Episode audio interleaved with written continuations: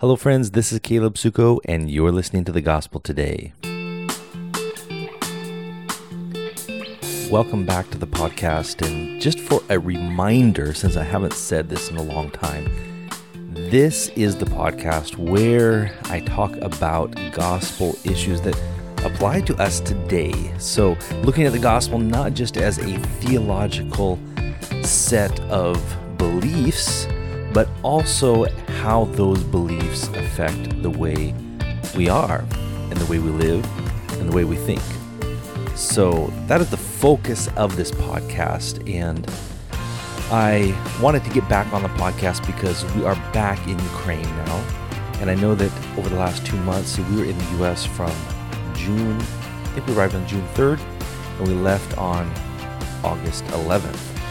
So just two months and one week. I think it was it was like 10 weeks or 11 weeks. So it was a it was a bit of a whirlwind for us because during that time we were in 10 different churches.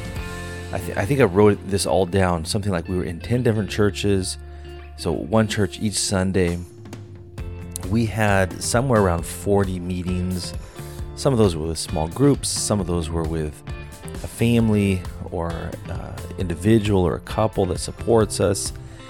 And we really enjoyed being able to share with so many people and also just to kind of reconnect because we also had a time to reconnect with family while we were there. But it was important for us to get back to Ukraine because of our ministry. Uh, the way it is right now, we just started our international church last year. And so it's still quite young and needs our attention. And then also because some of our ministry is connected with students, we really wanted to be here for the beginning of the school year to make sure we connect with new students coming in and that we're here for for that. So thankfully God worked it out that we could get back because you never know with travel these days. It is you just never know. But all that being said, I wanted to get back on the podcast, and I know that I, I put out, I think, maybe three sermons while I was there in the U.S. that came from uh, from speaking in different churches. Put those out on the on the on the podcast, and I want to share with you another sermon today called "Conversations with the Father," and this is something I just spoke spoke on this past Sunday at our church here, Odessa International Fellowship. But I also just want to talk with you and kind of let you know what's going on here because we are back in Ukraine. We have a lot of ministries that are starting up again and really appreciate your prayers and your support through all of that. God has been good to allow us to get back here despite COVID and just these strange tra- traveling times. Um, I'm telling you, it, it is strange today. And I'll just briefly share with you what it was like for us because I know many of you have not traveled internationally during the COVID pandemic, but we have at least to the States and back this year. So here's how it worked for us coming back to Ukraine. We went and we actually got, we, we are not vaccinated, by the way, and I'm not really um, here to talk about you know whether you should get vaccinated or not. We just simply made that decision because we already had COVID, and so we felt like we had antibodies, and we didn't feel like we need to be vaccinated. But um, we so we're not vaccinated, um, but we got our COVID test done the day before we were to fly, and thought that would be great. I mean, because Ukraine requires to have negative COVID test come in. Thankfully, everything was negative. and so we flew. Um, it was quite a long trip because we had this this terribly long layover in San Francisco. So we flew from Seattle early morning. Had to get up at like a four in the morning, so we'd be at the airport at five. Flew out at like I think it was seven, seven thirty, something like that. Got to San Francisco. Had like seven hours in San Francisco, so that was kind of a long time to sit there, not going anywhere. Then got on the um, Turkish Airlines flight from San Francisco to Istanbul. That's a long flight, friends. That's 13 hours. And I know there are a few flights longer than that in this world, but I don't think there's that many that are longer than that. So we got on the plane there. And of course, you have to understand mask all the time. You know, you're supposed to have mask in the airport, uh, mask all the time on the plane, except when you're eating. So our strategy is just to go and go to a cafe or, or go find something to eat and sit down and eat it very slowly so that you can at least get some time without your mask on. And so that's what we did in the airport, and that's what we tried to do on the plane when they, when they would feed us. And so we so we flew to Istanbul 13 hours. I slept on and off most of that flight actually, which I was glad for, but then when we came back to Ukraine, I was a little bit wasn't sure if that was a good thing because then my jet lag was really bad. But we when we arrived in Ukraine, they didn't even ask us about our COVID test. Instead, they asked us about vaccination. They said, Are you vaccinated? And of course, we said, No. And so they said, Okay, you need to download this app on your phone. It's a tracking app. It will, uh, you know, you have to put your address in there where you're going to be living. And it will make sure that you're at that address. And it, what it does is it takes pictures of your face from the front, from the side, from the left, and then it geolocates you, you know, with your phone. And then from time to time during the day, it will just pop on and it will say, take a picture of yourself just to make sure you're home. And so that's kind of how they track you to make sure that you're not that you're not leaving, that you're still in quarantine. Because since we are not vaccinated, they want us to be in quarantine for I think two weeks. But they said if you go and get a COVID test within the next 72 hours, then you will be released from quarantine. So that was kind of a bummer. And actually, it was just for Christina and me because they didn't require the kids to have that. And so, so we got that, those downloaded on our phone. We went home. And the strange thing was that Christina's, for whatever reason, within an hour after we got home, I said, Oh, you're fine. You're good. You're free to go. we still don't know why. I think it was a glitch. But mine did not free me up. So the next day I went and I got the express test done, which is like a 15 minute uh, COVID test. And it was negative, and so within two hours or so, basically what happens is the lab communicates with the Department of Health here. Within two hours or so, then the my app on the phone said, "Oh, you, we received your negative COVID uh, test and you're free to go. So thankfully, we didn't have to stay on quarantine for two weeks. And concerning you know quarantine restrictions here, uh, as I said before, they're really not very strict right now. Um, basically, yeah, we really don't have really much any of any quarantine. I, I would say some stores still require it, um, but but not very many. So so thankful we're able to meet and everything and and that's um, nothing is, is hindered there so far. And i haven't really even noticed the numbers going up very much. I know they're kind of going up in the states right now.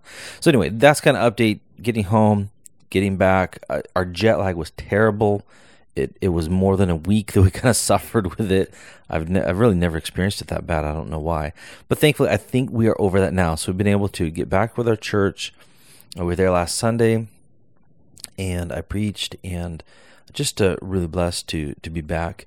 A couple of prayer requests uh, connected with that with our ministries here, and one is uh, we're right now we're working with one of the families in our church. is a family from Nigeria, and two sisters and a brother, and they are trying to find an apartment. And here's the thing.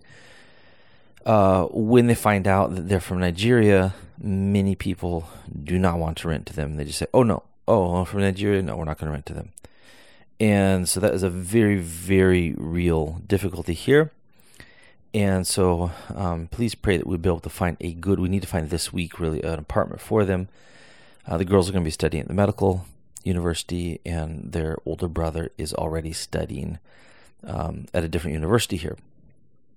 And then also pray for their older brother. His name is Excellent and um, they found out that he has a very large tumor uh, somewhere in his chest.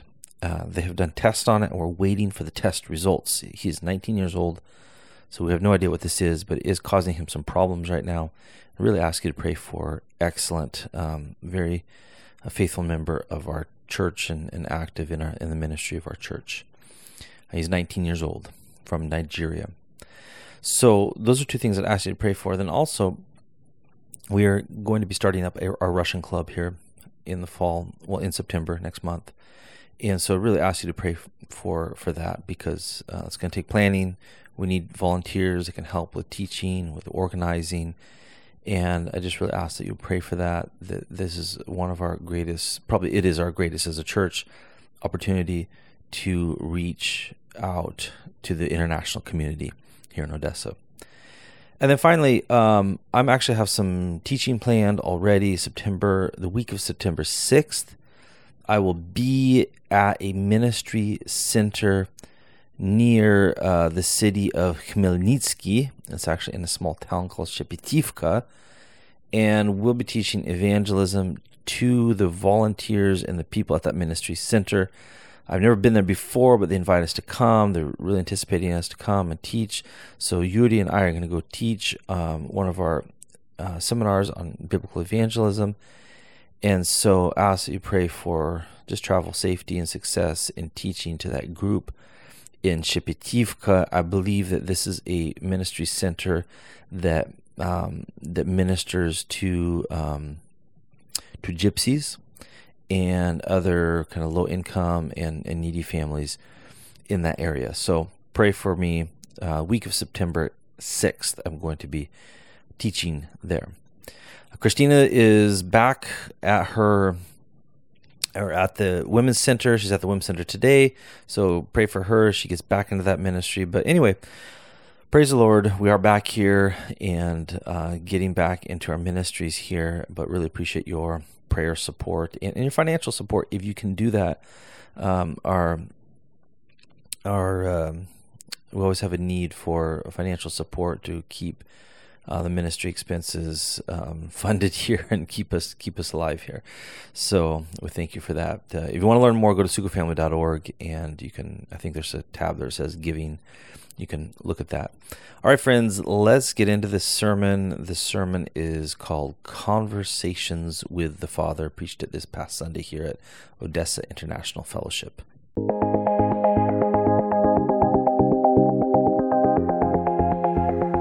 Luke 6:12. One of those days Jesus went up on a mountainside to pray and spent the night praying to God. Luke 22, 41. He withdrew about a stone's throw beyond them, knelt down, and prayed. Do you see a pattern in Jesus' life? It's very clear when we start looking at it. This pattern of private prayer, of getting away from the crowds where he can spend time alone with the Heavenly Father. What an amazing example Jesus is for us, especially today, because when, you know, I believe that we all, in one way or another, have crowds that are chasing us. You think, no, I don't have any crowds chasing me. Where are my crowds, right? We do. What I mean is things and people that demand your time and your attention and keep you from doing the things that you need to do, like spending time with your Heavenly Father. And so, in one sense or another, we all have these crowds that are constantly chasing us. And guess what? If Jesus gave in to those crowds, do you think that there would be a point in time where the crowds would say, Okay, Jesus, that's enough. We'll leave you alone now? Do you think that would ever happen? No, it would never happen. And the same is true in all of our lives, whether it is the social networks that are constantly on our phones and our devices, whether it is our work, our computers, our homework, there are things in our life that will never give up pursuing us and asking for our attention. And there are times that we just have to say, No, I need to set these things aside. I need to spend time with my Heavenly Father. And that takes discipline, and it takes planning, and it takes wisdom on our part to do that.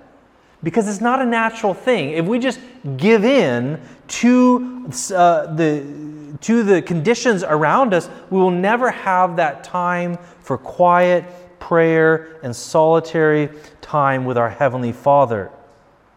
And the thing is that God wants us to have that time. God doesn't need that time. We need that time with God. But He wants to hear our voice. And He wants to hear our voice individually, not just as part of the whole group. It's one thing to pray together with everyone, it's wonderful. To sing in a choir is wonderful. But you know what? God wants to hear your voice individually as well. And I think that what we see is as we look at Jesus' life, we see that Jesus lived in private conversations with God, the Father, more than he did in public discourse and ministry. Think about that for a minute. He lived more in private conversations with his Heavenly Father than he did in public ministry. What does that mean? That means it's kind of like an iceberg, right? That there is more under the surface. His ministry was just a small manifestation of his deep inner spiritual life and relationship with the Heavenly Father. And that should be true of us all today, but you know, the temptation is quite the opposite, opposite, isn't it? The temptation for us today is just to completely live public.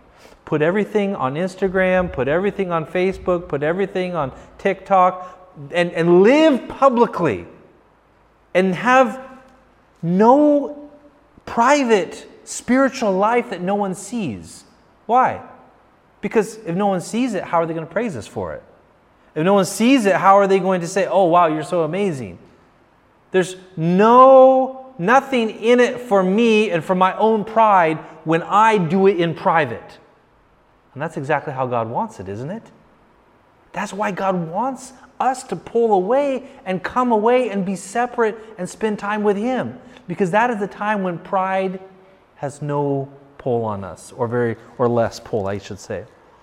But look, we, we read some of these verses uh, as we read the scriptures. Matthew chapter 6, verse 6. Uh, Jesus spends quite a lot of time in the Sermon on the Mount teaching about how to pray. And he says this But when you pray, go into your room, close the door, and pray to your Father who is unseen. Then your Father who sees what is done in secret will reward you. Isn't that an interesting principle?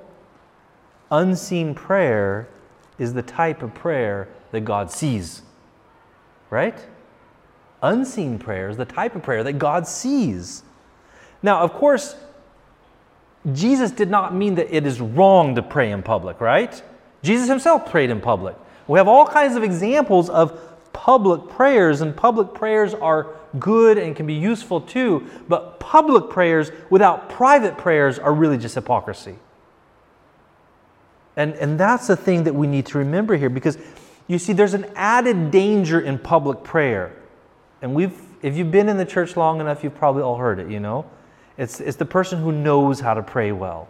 The person who, when they begin praying, all of a sudden there's all of these, you know, four or five syllable theological words that come out of their mouth, and all of the yous change into thys and these and thine, and, and, and the language changes. You're like, what happened to this person? They never talk to me like this, right? And, and there is a, a, danger, a specific danger in public prayer that we can pray very theologically, very holy, very reverently, and yet those prayers are absent in our personal life. So, why is private prayer so important? Let me give you a few reasons why I think. And the first of all is just this it removes the pretense. What I mean by pretense is it removes any other kind of motivation for us to say something this way or that way because I know that, okay, Pastor Stefan is listening to me now, so I'm going to pray about this because I really know that, you know, he'll like that or something.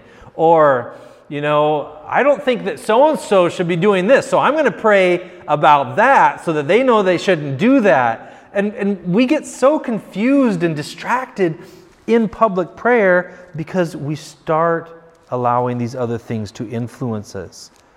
Now, the thing is, we can fool other people in prayer. In fact, I remember in when I grew up in the church. Some of you grew up in the church, right? I remember as a kid going to prayer meetings sometimes, and there was always that one guy. You know, like, oh no, he's going to pray now. This is going to be a long time. How can I stay awake while he prays? You know, and and and sometimes I would, you know, there were times I think, oh my goodness, that person they could pray for 15, they could pray for 20 minutes. They must be very spiritual. And the reality is, we can fool people with our prayers. People can start to think that you're spiritual because you pray well, you pray long, you pray with theological words, you pray, I don't know, things that other people don't pray. But we can never fool God. And so, private prayer puts us into God's presence and God alone, where we need to understand we can never fool God. And so that's why private prayer is important. But also, I think that private prayer helps us to focus our heart so that we're not distracted by other people, other things around us. Jesus went up onto the mountainside. Uh, we don't really have any mountainsides in, in Odessa, right? We have some hillsides maybe that you could go to. But I think that, you know, you can go down, you can go to the sea. I know some people that go to the sea to pray or go to a hill on the sea. Those are good places sometimes to pray just because they keep us from being distracted and they help us to focus our heart. It allows us to reflect on our own soul as well. What I find is in private prayer, I tend to think a lot less about other people and more about the condition of my own soul. And it helps me to be honest with myself.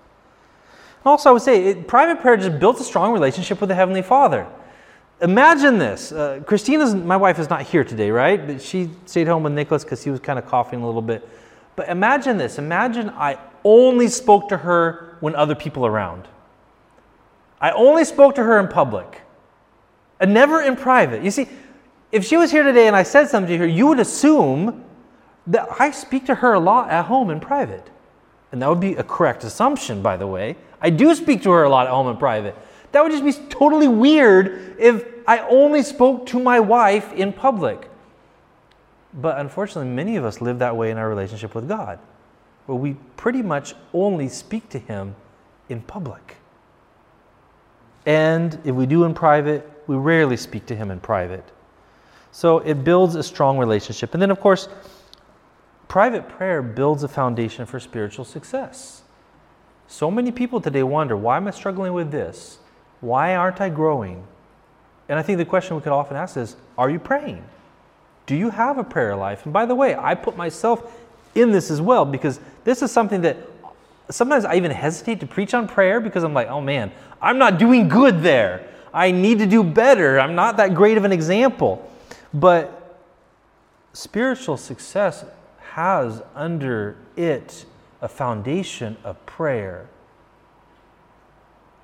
And I want to share with you this quote by J.C. Ryle, who was a pastor, English pastor, who lived about 150 years ago, one of my favorite authors.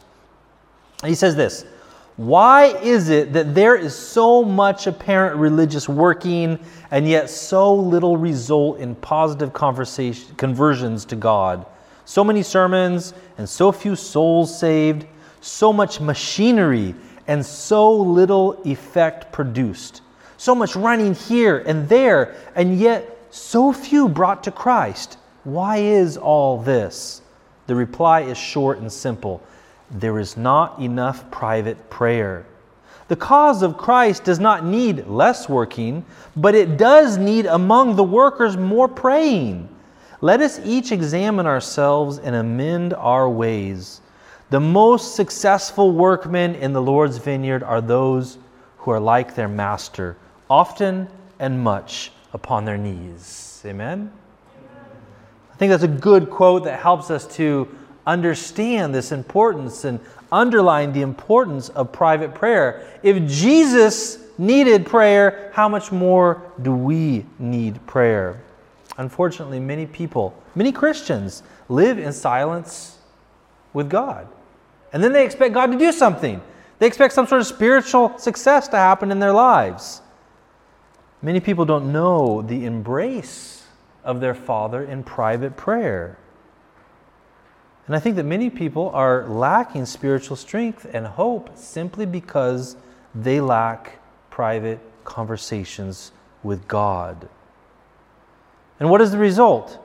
When we don't talk with those people near us, when we don't talk with those people who we should have a strong relationship with, we feel alone. We feel sometimes abandoned. We feel hopeless sometimes. We feel disappointed. And then there becomes this sort of cold awkwardness in our relationship as well. I mean, that's just natural. That's the way it's going to be, unfortunately. And so, what do we do? We try to fix our own problems without going to our Heavenly Father to talk about them. And we just do things mechanically. We try to get the job done. And the Heavenly Father is waiting for us, saying, Come to me. I want to hear your voice. I want to help you. I want to guide you. I want to encourage you. And unfortunately, many of us have forgotten that. So, why, why don't we make a priority of prayer? Let me just share with you a couple of reasons that I think why we often personally don't make prayer a priority. And the first is that we don't really believe it. Now, I know probably all of you sitting here say, Well, I, I believe in prayer. Well, do you? Because what I find is that what we really believe in, what we believe strongly in, we do. Right? Like if we believe that we need food to live, we do it, we eat it. And if we believed in prayer, we would do it more. And I think that part of it is we just need to strengthen our own faith. And maybe that's the first prayer that we need to make is God, strengthen my faith and my belief in the power of prayer. And the, the second reason why we don't make it a priority is because it's, it's easier just to give into the pressures around us. And whatever that pressure may be for you, whether it is your social media networks, whether it is going out with your friends or your schoolwork or your job. It's just easier to sort of like give in, not set boundaries, and just kind of let life happen to you. And then all of a sudden you've gone a week or two weeks or a month and you've had little to no private time with the Heavenly Father. So we need to not give in to those pressures and set those times when we can pray. Of course, I think it's a problem that we live in an always on world. I have a problem with this sometimes because there's my phone, there's, there's my, my iPad, and I can just flip it on and I can immediately be talking with somebody. In fact, now uh, our son Mishael, you know, he often is working nights as, as a guard. And so it's kind of nice actually because I can call him during the day and it might be three o'clock in the morning there. He's awake, or he's supposed to be awake, right? And I'm trying to keep him awake. And or I wake up in the middle of the night here and I, you know, I kind of have a little hard time going back to sleep. I can just pick up my phone and and I realize that, you know, it's a lot better to pray or read my Bible than to just pick up my phone. And we have to guard against that. And the fourth reason, I think that Satan is just a master distractor. You know, sometimes we think that Satan is just out to get us, to make us fall into deep sin, right? To make us commit adultery or commit murder or, or take drugs or do something terrible. And most of the time, you know what? It's just enough for him just to distract you. Just distract you enough that you don't have time for God, that you don't have time for His Word, that you don't have time for prayer, that you don't have time to help your neighbor. Just a little distraction goes a long way to keep us from a lot of good spiritual things that we could do. So, what can we do to make prayer a priority? A few things here before I go on to the next point. And I think that we do need to plan for prayer. We just we, we need to plan for it. Have, have a routine, have a time when you know that is a time when you can pray and you can spend that time alone with God. Set aside those distractions, whether it's your phone, uh, whether it's, I don't know what, maybe it's your friend that you need to say, hey, sorry, uh, I, I got to go spend some time with God. Uh, but, but also sometimes I think finding a prayer partner, and what I mean by prayer partner is not even necessarily someone who will pray with you at that time, but somebody that will support you in that. Will say, hey, did you pray today? Did you have time with God today? and give you a little bit of accountability in that. Find a place. May, maybe it's difficult for you to pray because you live in a dorm room or you live in an apartment with a bunch of people. Our apartment, um, well, is getting a little bit quieter. We used to have seven people, now we only have five people in our apartment. But, you know, sometimes it just helps to get out and pray somewhere. Uh, also, I would say practice biblical meditation because sometimes, you know, you go to pray and it's just like there might be nothing there, right? Practice biblical meditation. What do I mean by that? Take a psalm and read through it. Think about it verse to verse. Pray the prayers that are in that psalm. And God usually uses that to help prime the pump of prayer. And the one thing that, that I do from time to time is I write down my prayers. And I find that this is a, a discipline and sometimes it's difficult to do, and I feel like it takes too long. But then I'm focused. I focus on it. So I have a journal and I will write. And it doesn't have to be a long prayer, it can be a very short prayer, but I will write those prayers down. And it helps me to focus on those prayers. Folks, we need to have these heart to heart conversations with our Heavenly Father. So we see that Jesus put a priority on private prayer, but also very simply, we see that Jesus prayed often, okay? It wasn't once a month, it wasn't once a week, it was often. Look at Luke chapter 5, verse 16. It says, But Jesus often withdrew to lonely places and prayed. So the gospel writers are emphasizing the fact that this was a regular and often thing that Jesus did. In fact, the most popular prayer, what is Jesus' most popular prayer? Who knows? You guys know. What? Okay, in the garden. That wasn't what I expected, but I was saying. Yeah, what he taught his disciples. We read the Lord's Prayer, right? That's oftentimes the most popular prayer that everyone knows about. But did you know that John chapter 17, it's a whole chapter of Jesus just praying? And it's much longer and much more in depth. And we see a number of different types of prayers. Uh, we see prayers of praise, for instance, Matthew chapter 11, verses 25 and 26. He says, He praised God that He hid these things from the wise and revealed them to children. We see him pray to raise Lazarus from the dead in John chapter 11. We see him pray as he enters Jerusalem in the triumphal, uh, in triumphal entry in um, John chapter 12 and in the other Gospels, where he prays that the, name, that fa- the Father will be glorified. And then in John chapter 17, like I said, it's interesting. Jesus prays for himself as he would go through this difficulty of the cross. He prays for his disciples. And he prays for all who will come after. He prays for you and me. He prayed for other people. And so we see all of these different types of prayers in the life of Jesus, and, and also a number of different occasions when Jesus prayed. Here's just a, a list of, of different places or different occasions where Jesus prayed. Um, he prayed when he was baptized, Luke 3:21. He, it says that he often withdrew and prayed. There's several verses that state that. He prayed early in the morning. He prayed before he walked on the water. He prayed before he called his apostles. He prayed before G, uh, Peter's confession. He prayed on the Mount of Transfiguration. He, he prayed before he taught the disciples to pray. In fact, that's why they asked him. They saw that he was praying. They said, Teach us to pray. And so they, they saw that as a regular thing in his life. He prayed for Peter's faith in the end of the, uh, Luke chapter 22. He prayed a blessing before eating. So we see all of these things. Jesus prayed at different times. He prayed before eating, he prayed before moments of testing, he prayed after difficult times of testing, he prayed in the morning, he prayed in the night, he prayed alone, and he prayed with the disciples. And we just see it all over. But one thing that we can say is that Jesus always had time for prayer. Jesus was busy, wasn't he? Probably more busy than you, probably more busy than me. But yet he always had time for prayer. So we can all think of what our excuse is why we don't have time to do something or why we don't have time for prayer. But if Jesus could pray and have time for prayer, I think that you and I can.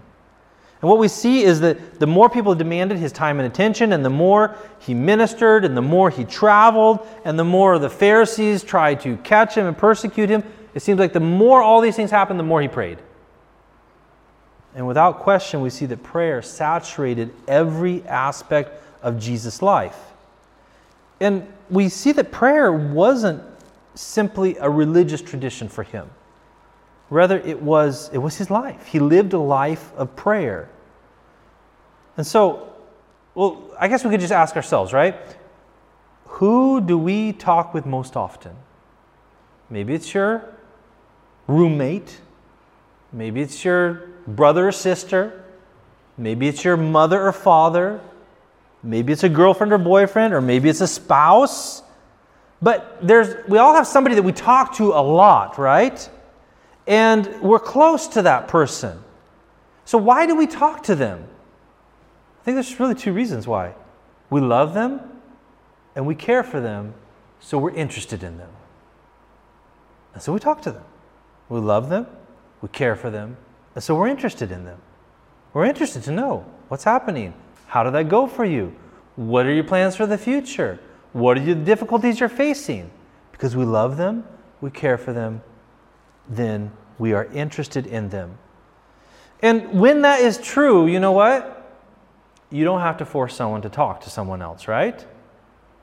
You don't have to remind a girlfriend to talk to her boyfriend, usually, if the relationship is good.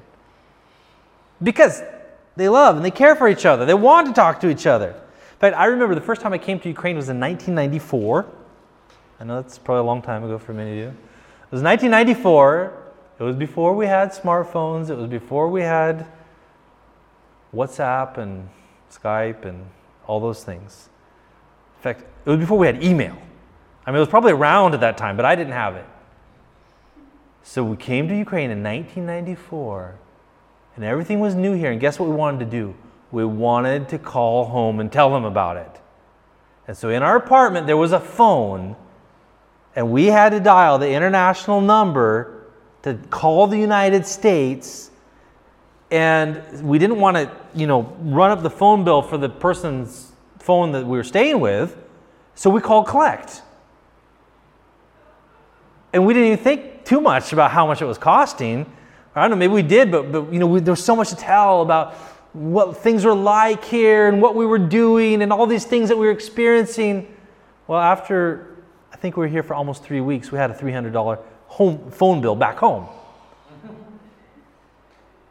That was the price of our conversations $300.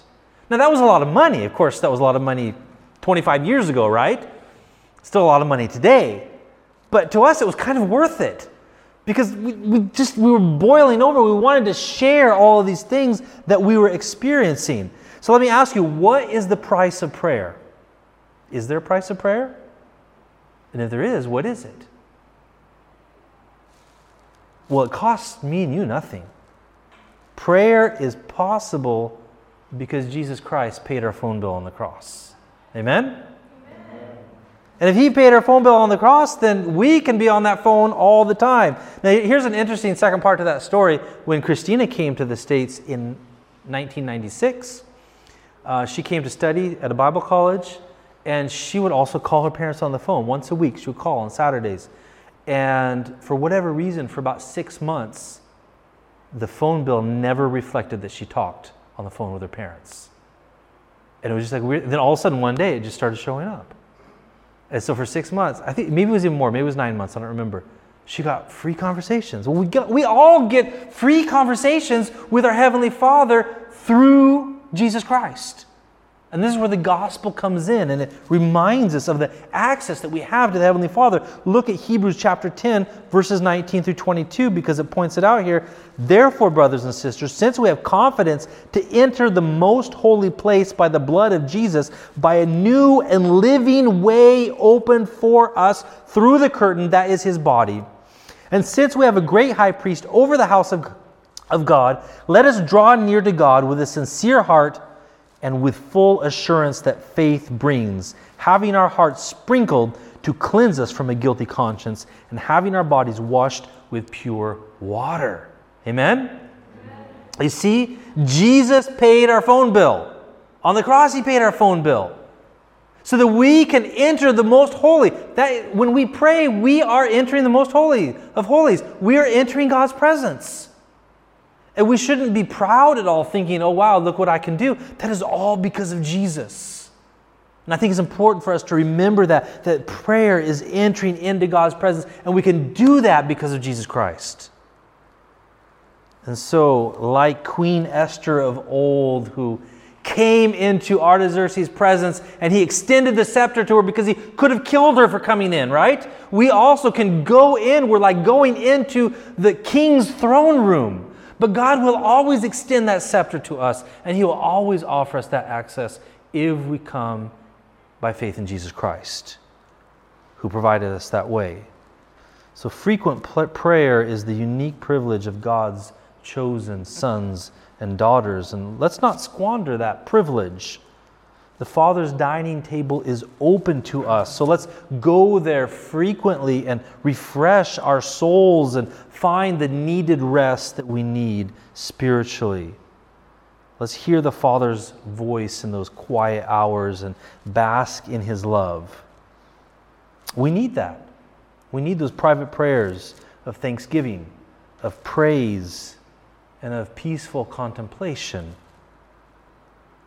So, Jesus prayed often, but a final thing that I want to mention here is that Jesus used his prayers in order to teach us. Jesus knew that his prayers would be recorded. Not only did he teach us through the Lord's Prayer, but through all of his prayers, really. So let's look a little bit more at this Matthew chapter 6 text. In verses 7 through 9, we already read verse 6 where he talked about don't you know go on babbling like the pagans or, or, sorry don't do it on publicly on the street corners. But verse 7 says and when you pray do not keep on babbling like the pagans for they think they will be heard because of their many words. Do not be like them for your father knows what you need before you ask him. This then is how you should pray. Our father in heaven hallowed be your name. And you probably know most of the rest of that prayer. It's interesting Jesus says something interesting here. He says, Your Father already knows. He already knows, but He still wants you to come. Most fathers know the needs of their children, but they still want them to come. They still want them to come and ask. They want them to come and ask for guidance and for help. They want that relationship to be strong because those children are not able to be independent. And so our Heavenly Father knows your needs, and we can be confident that He knows, but He wants us to come because He wants not just to be a ATM where you just go and punch some numbers and out comes the money that you need. He wants to be a father that says, I will give you guidance. I will be by your side. I will help you. So the prayers of Jesus, they really do teach us, and there's a few things that I think they teach us that I want to point out before I close. First of all, they teach prayer as the natural way of life for a Christian. You see, our way of life as a Christian is a dependent way of life. We must realize that we are dependent upon the Heavenly Father and the Holy Spirit and that dependency is seen through prayer. And it's a way of life. And I think that's so clear as we look at Jesus' prayers that this was not just a ceremony, it wasn't just a tradition. He wasn't just reciting words out of a book, and it wasn't some sort of a magic spell or formula just so that he could get what he wanted. It was a way of life. It was the natural desire of his heart. It was closeness a relationship with the Father, a heart to heart talk. And in fact, I think we could say that Jesus did not know what ministry or what life was like without prayer. It was just part of everything that he did. And he was never silent in his relationship with God. And so, just like that young couple, nobody needs to force them to communicate, right? They will do it on their own. Or when old friends meet, it's impossible to stop the conversation. Or when a child falls and scrapes his knee and runs to his mother or father. These are natural communications, natural relationships. And it's the kind of relationship that God means for us in prayer. Jesus' prayers also teach prayer as a function of the mind and the heart. That is to say, when Jesus prayed, it, was, it came from his heart, it was genuine. But they were also rich and they were meaningful and not just superficial and not just you know, checking the box off. Okay, I said my prayers. Okay, I did this.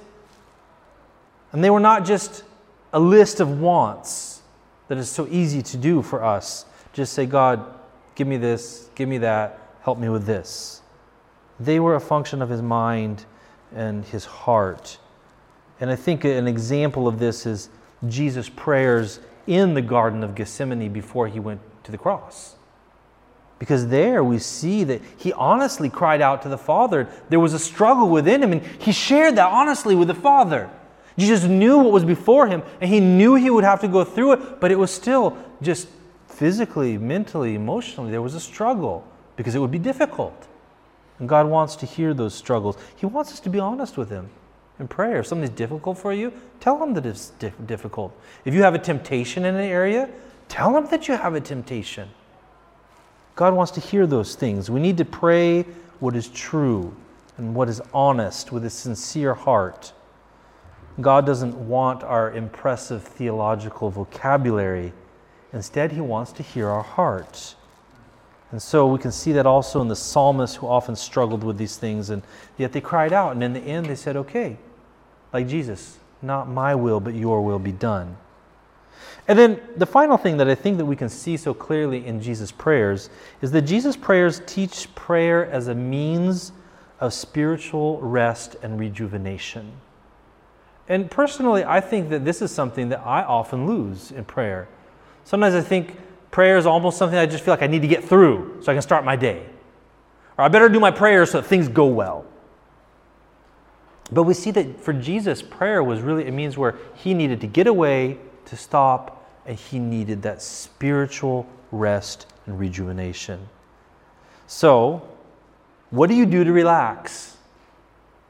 What do you do when you have been studying all day or working all day or busy for a long time and you just need to relax. Honestly, most of us don't just go to prayer at that time, do we?